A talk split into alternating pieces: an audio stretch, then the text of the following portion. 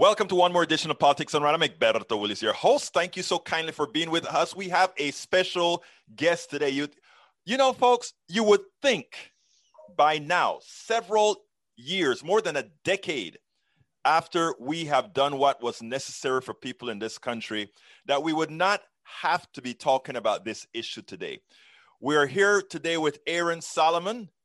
He's the head of strategy for Esquire Digital. He has taught entrepreneurship at McGill uh, University and the University of Pennsylvania and was the founder of LegalX, the world's first legal technology accelerator. Aaron's work has been featured in TechCrunch, Fortune, VentureBeat, The Independent, TechCrunch Japan, Yahoo, ABA Journal, Law.com, the Boston Globe, The Hill, and many other popular publications, including our own or their own today's Esquire. So, folks, we have somebody who of which knows what they speak. Welcome to Politics Done Right. Aaron, how are you doing today? It's great to be here, Egberto. We'll find out if I know of what we speak. I hope that I won't let your audience down. I have no doubt about it, my friend. Anyhow, before we even get into Obamacare and all of that, um, yesterday I was I, I watched a, a, thing on on on uh, CNN they gave a complete expose of what occurred on January 6th. And I, I just, you know, I, I, I don't know if you're how very political you are or not. D- doesn't matter. I just want to know, as a U.S. citizen, as an American, I don't know if you've seen if you saw it last night or not, but what's your thoughts on January 6th from the perspective of us being the United States of America? So, you know, I have a very interesting perspective um, on that. You know, it's i've lived all over the world. I've lived in places like beijing and i just came back from living almost four years in berlin where there's you know a lot of americans as well. And it's such a visceral thing the closer you are to the events that happened in january. So i am i think a very political animal as as many of us are. And i think i'm still reeling at you know the slippery slope of democracy it's very difficult to get back up when you start to slide down. And there's no doubt, doubt that the democracy did. And while things on their surface seem to have improved since january we're you know months now away from the 2022 midterms right? You know i, I it's going to be a very interesting time ahead. I am i am very uh, concerned. I you know i think i'm doing my part to and I, I really, uh, in as much I as I'm fairly partisan or very progressive, not partisan, fairly progressive, I am doing my best to hope that everybody gets their real wishes done in a democratic manner. So we'll, we'll see. I'm from a part of the world where democracy is not very democratic. And to see that the bastion of democracy is actually in trouble is it's very difficult to, to, to, to, take into account. Anyhow, let's talk a little bit about Obama, Obamacare Supreme Court case. Your thoughts? I mean, you you know, I am not a lawyer. You are. I'm not. Um, I as soon as I heard what the results were, and I realized that they didn't touch Obamacare's the guts of Obamacare, I was concerned. And when I got your email it made the concern even worse. So why don't you tell us a little bit about what occurred in the Supreme Court? Yeah, I can certainly give a little bit of background about it. So, you know, what was really at issue here was this notion of the individual mandate. And anybody who knows anything about Obamacare and the ACA knows that the individual mandate is the provision requiring individuals to have insurance. And if they didn't until 2017, there was a $695 fine levied by the IRS. That's changed. What's happened since 2017 is that that penalty has zeroed out. And it's important because this really became a linchpin in the case. What the court said was, you know, there's been a trilogy of cases that have actually looked at whether or not Obamacare was going to survive. This is number three. There was a case called National Federation of Independent Businesses versus Sebelius back in 2012. And then there was King versus Burwell in 2015. And then this case, California versus Texas, which was decided last week. Right now, as it stands, Obamacare survives, and the approximately 30 million Americans who are involved in the program in one way or the other got to wake up on Friday morning and realize that they still had health insurance. But is this going to be written in stone forever? Absolutely not. Now, um, you said 30 million. I just want to say one thing because um, as it turns out, I believe the provisions of Obamacare is so much far reaching in that all policies now had to have the same protections and those that those 30 millions get 30 million who have Obamacare get. So I mean, a lot. I I, I wish I, I want more people to realize that a lot of the protections they have in their own insurance at their jobs and otherwise, even though it's not Obamacare, those laws fall under the Obamacare law. I think it's important for people to see the severity of this and that if this goes, which you're saying the possibility still is that other cases could be brought up. And if this goes, it doesn't only affect those 30 million people that nobody cares about, but it affects women's pricing on insurance, et cetera. You want to expand on that a bit? Well, for sure. I mean, so there's a couple different ways that this can end up going. So as we say, you know, for right now, the ACA is safe. And really what the court was saying last week was this. And remember, we've got a 6-3 conservative majority court. This decision was 7-2. So it was 7 2 in favor of upholding Obamacare. And people are saying, well, that doesn't seem to jive. Like, what's going on? Here's why. I think what the court was saying if this is the quality of plaintiffs and challenges that you're going to bring to Obamacare, maybe the best way for you to all sort this out in the future is legislatively rather than through the courts. Um, there's this great writer that I like so much, Molly Jong-Fast, uh, and she's very, very much a liberal. And in an unrelated issue this morning, she said, you know, Democrats continue to bring a stuffed animal to a knife fight. And I thought that that was a wonderful quote of hers. And it's precisely for this reason that I won't bet against the ACA being revisited either judicially or legislatively. I think that while people are feeling very confident after Thursday that the ACA, Obamacare is okay for now, that there are going to be other challenges to it. That's my opinion. Well, um, I think your opinion is well placed, and that's, that's one of the reasons I wanted you on because I think this needs to, I think people need to get this in the back of their heads because what happens is a lot of folks would vote for certain candidates because they think, okay, Obamacare is safe. I can vote on other issues now that I want to, you know, of what I want. To, explain that a bit more because i think that's how a lot of a lot of people vote in their own interests on specific issues and if that specific issue they believe is taken care of how do they behave? So i mean i don't think that part of the fundamental tenets of democracy is that we should always be looking out for our self-interest. I think the idea of living in a democracy is that we work together for the benefit of others so, you know, even if only 30 million, in quotations, or only 30 million people were affected by Obamacare, there's a huge interest in society in making sure that everybody has health coverage. I mean, like I said, you know, I've lived in lots of parts of the world where health coverage is a given.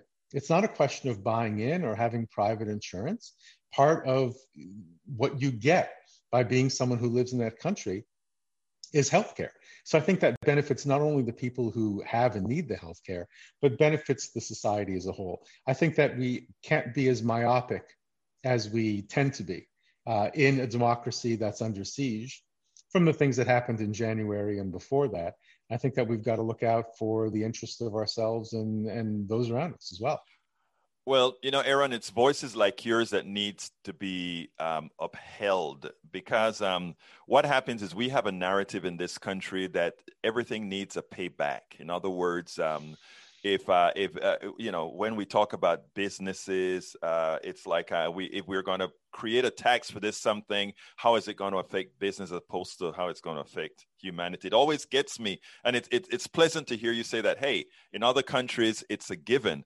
I think if more people understood that and realized the kind of outlier that we are with respect to how we treat our own people, uh, they, there, there would be there would be a change. How would you? How would what can we do other than bringing people like yourself on to tell folks that there we don't it doesn't have to be this way it could be better what are the things that we can do what are the things that you are doing uh, with your with what you do to kind of put that out there well, there's two things. The first piece is raising awareness, right? So one thing I want to raise awareness about, you know, judicially about what happened last week with the ACA is I'm going to use a great football analogy that everybody's going to understand. All the Supreme Court did on Thursday was punt. They didn't like the plaintiffs. They didn't like the issue. So nothing was fundamentally decided about the constitutionality of the ACA. And like I said, a lot of experts believe that this will eventually be resolved in the legislatures rather than by the Supreme Court. And that may be the case, but the reality is it's going to be looked at again. And then the second thing that people can do and need to do is vote. The 2022 midterms are right away.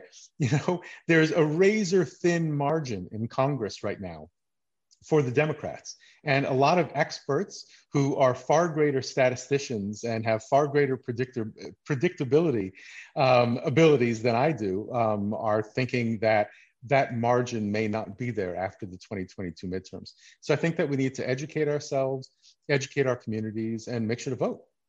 You know what is interesting is I, um, I, I if people listen to what you're saying, first of all, I think there's a good possibility that you know I think there were two other times in history where the, the party in power the, the party in presidential power in the entire government they actually held on to it. I think it was during 2000 when uh, Bush was elected, and I don't remember what the other year. I think it was under Clinton as well, where where where they maintained. And each time there was something special that caused it. Do you don't don't you think that right now this pandemic may be one of those issues where people uh, give uh, don't follow that rule, if you will? I think so. I think the pandemic has changed so many things about our personal behaviors and our social behaviors, and I believe as well about our political behaviors. I mean, plus we have seen things move forward in some ways. Just look what happened in, you know, Georgia for the special Senate election. That was truly historical. Can that kind of momentum continue moving forward?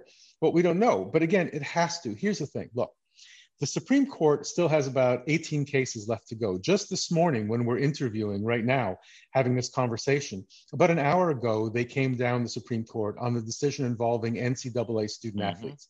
It was a very narrow decision. Uh, more will come about that later on. There's still, you know, at least a dozen cases to go. And then the next term begins in October, and we already know the Supreme Court has accepted hearing a case that's going to revisit Roe versus Wade and the fundamental ability of women in the United States of America to have an abortion. So, anybody like me, by the way, who's surprised by this Supreme Court and thinks that they're following the dictates of the Chief Justice and actually acting with one voice of the court. I'm surprised by how centrist they've been in a lot of their decisions so far. But again, don't get fooled. It's a 6 3 conservative court with folks like Kavanaugh, and Barrett. So when it comes down to these fundamental decisions we're going to see over the next 18 months that affect the law of the land leading into the 2020, 2022 midterm elections, there's a lot that could happen. So we have to be vigilant and we have to be diligent about education and, as I said, getting out to vote. I think you hit the nail on the head. I, have been telling a lot of folks this is just a head fake. In other words, if we give uh, if we give those people who don't want these particular changes a little bit of hey, they're not as bad as you can when the real issues come about. You know, I, I, I don't know about you, but what I've said is that um, the court is now, and and I'd, as a lawyer, I'd like you to um, kind of comment on this. I've said that the way the the the way let's say McConnell stuffed the courts over the last several years was designed for minority rule. And uh, the other thing that I've said is uh, what we've set up is where we are going to legislate via this, the courts, because if any law is passed that quote unquote business does not like, uh, there's a good possibility that you just have to throw it into court. And at worst, you get a freeze. At best, they just break, they just, you know, call the law unconstitutional. Your thoughts on that? So you raise a, really, really interesting point here. Remember one critically important thing about the way the Supreme Court of the United States functions. They don't have to hear any cases. Right. Really. They don't have to. They can pass anytime they want. So the notion, which I think is a little bit simplistic about the fact that if something happens in a district court and something happens at a United States appellate court and it's not good for the country, the Supreme Court will fix it. But the Supreme Court can just as easily pass on hearing that kind of case. Or, as I just said, the Supreme Court can take the case and could come up with this. This is a very, very unpredictable court so far, which is kind of fun to watch and fun to follow. But when we're dealing with you know issues that involve civil rights and other fundamental rights, a little bit scary when you watch kind of the machinations of a court like this. Well, yeah. I mean, the, the truth of the matter is, let's take take a look at uh, HR one, right? I mean, if if if um if if that doesn't go through, and even well, let's let's back up. Even if that were to go through, isn't that really problematic? That uh, let's say let's say for some magical reason, uh, we, we we kill the filibuster and it's able to pass through the Senate when it goes into the Senate version. Uh, isn't it true that the Supreme Court could just deem that unconstitutional? Yeah, and plus the filibuster is not going anywhere anyway. I right. Mean, there's such a razor thin margin, and you know, Manchin from West Virginia has made it super clear that even before he had the ally in Kyrsten Sinema, um, that the the filibuster is not going anywhere. Well, yeah, they're uh, using him as a straw man, right? Because there are a lot of them that want the filibuster as cover for things that they would prefer not doing, but want to say they're not doing it because of the filibuster, right? I had a piece published just after the election uh, where President Biden became president. And I said, you know, the only way to look at Manchin is one of two ways. He's either going to become a king or a kingmaker. But it was very clear, even after the presidential election, that Manchin was going to wield the kind of power that he wields today for himself and for someone who, again, you know, I'm not saying, I'm not questioning Manchin's motives. Manchin is born and raised in West Virginia is well loved in West Virginia and represents what he believes to be the values and intention of the state, which is, I guess, what a United States senator should do. So it's easy to criticize him from the outside. He believes that he's doing the right thing for his state, and he's a huge impediment, but he's a huge power broker at the moment as well. Now, um, you, you, make an interesting statement when you say you don't doubt his uh, the, the, reasoning behind what he's doing. But um, my question is, uh, when it comes to seeing the type of voter suppression that is occurring in several states, including my own here in Texas. Um, how difficult is it to for anyone to see what's going on other than putting their heads in the sand? Thoughts?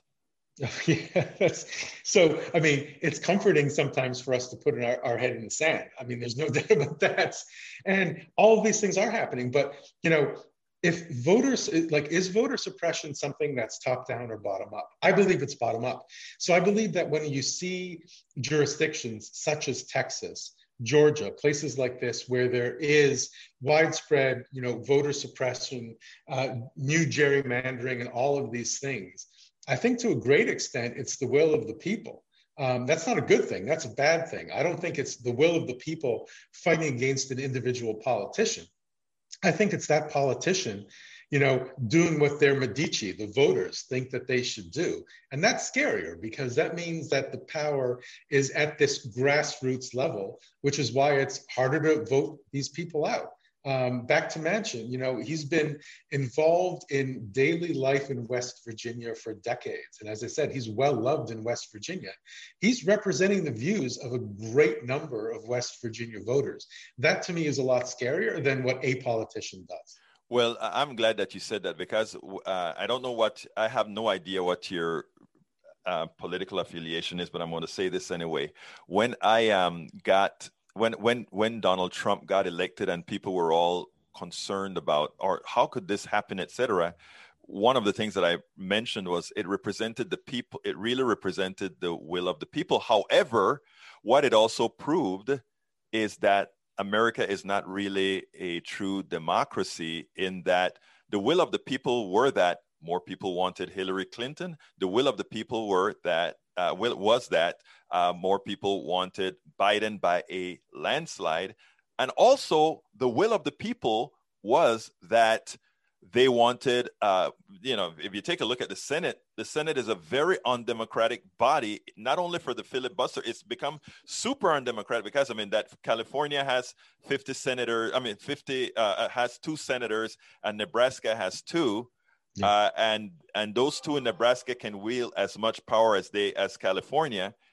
There's no democracy there. If we if we proportion Senate based on population, we would have a lot better, as as the polls show, a lot better, more progressive policies. Your thoughts?